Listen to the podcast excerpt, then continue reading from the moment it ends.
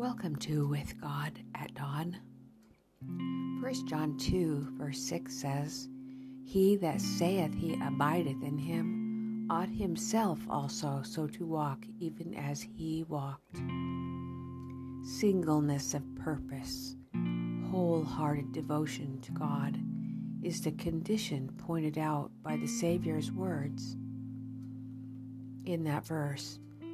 Let the purpose be sincere and unwavering to discern the truth and obey it at whatever cost, and you will receive divine enlightenment.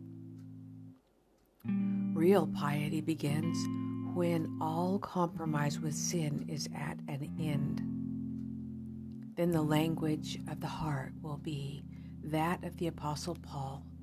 This one thing I do, I press toward the mark for the prize of the high calling of God in Christ Jesus.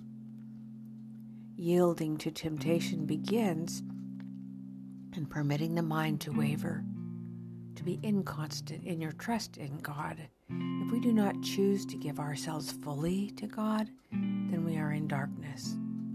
When we make any reserve, we're leaving open a door through which Satan can enter to lead us astray by his temptations.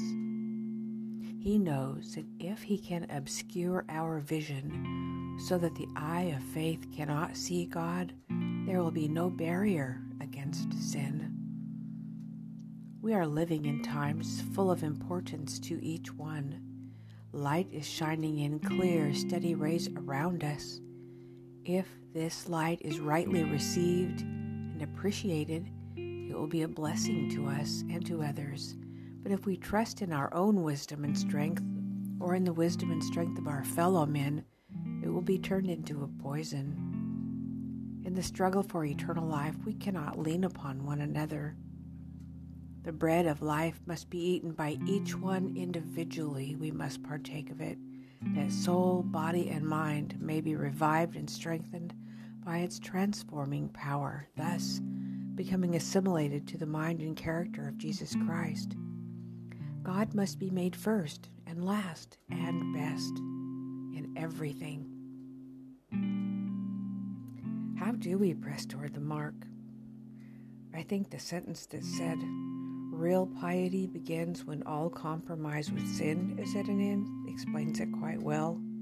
It's a mindset to not compromise. Then we read that in the struggle for eternal life, we cannot lean upon one another.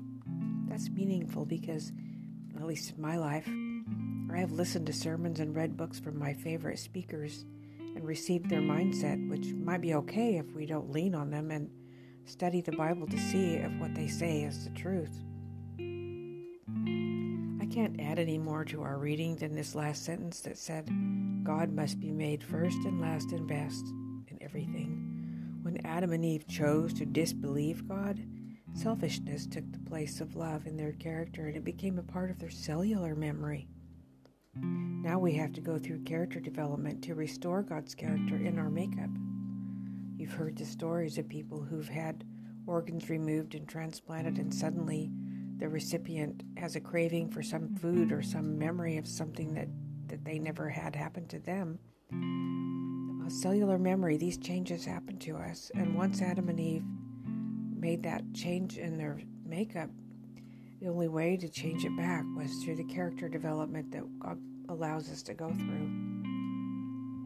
James 1:27 is a promise, pure and undefiled religion before God and the Father is this: to visit orphans and widows in their trouble and to keep oneself unspotted from the world.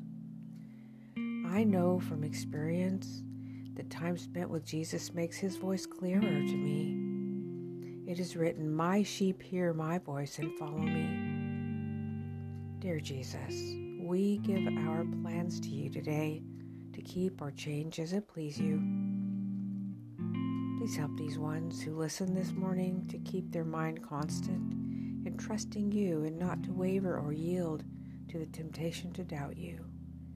Help us to give ourselves fully Yet we already are yours, for you have bought us. Help us to surrender our ownership of ourselves to you, for your will to be done in our character development. In Jesus' name I pray. Amen. please join us tomorrow morning for a few minutes just to read, meditate, and read promises and have prayer together for your day to start well.